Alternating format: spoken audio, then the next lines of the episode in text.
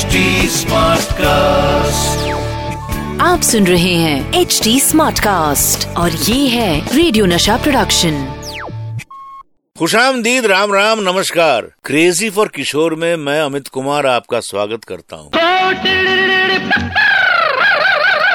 ये है crazy for किशोर। दोस्तों मेरे बाबा के करियर में कई ऐसी फ़िल्म आई जिन्होंने बाबा को बेशुमार कामयाबी दी।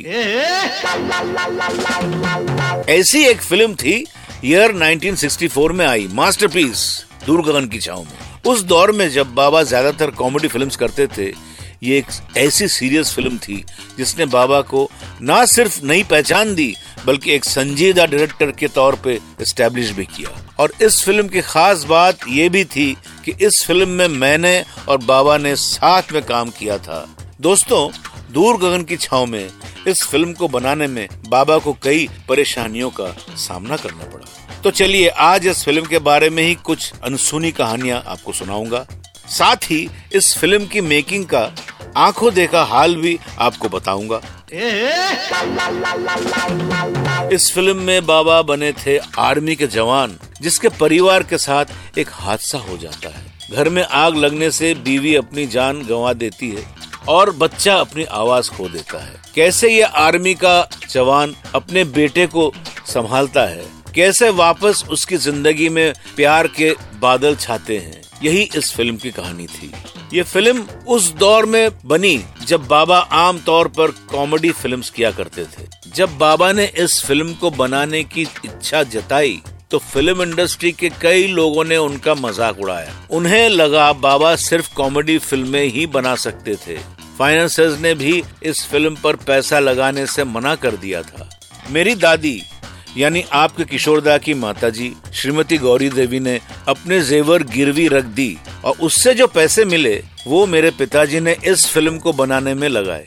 सोचिए किसी बेटे के लिए कितना मुश्किल होगा? जब उसकी माँ अपने कीमती जेवर तक दांव पर लगा दी। जैसे तैसे फ़िल्म की शूटिंग ईयर 1960 में शुरू हो पाई। दूर गगन की छाव में इस फ़िल्म की शूटिंग में क्या हुआ? और कैसे मुझे भी इस फ़िल्म में रोल मिला?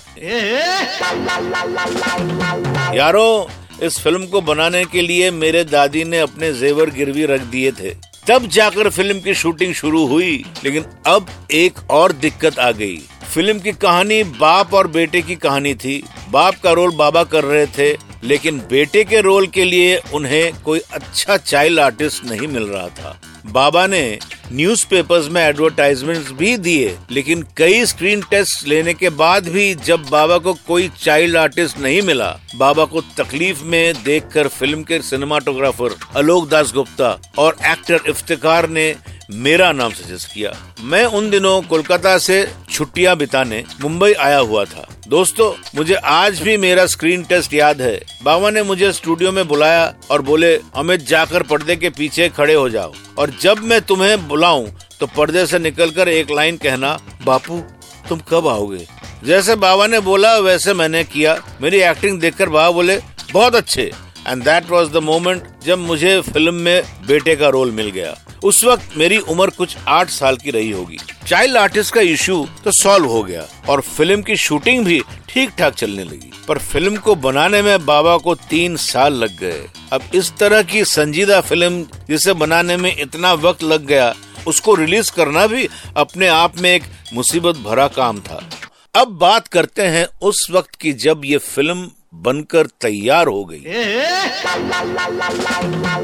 1960 में इस फ़िल्म की शूटिंग शुरू हुई थी और इस फ़िल्म को बनाने में बाबा को करीब तीन साल लग गए।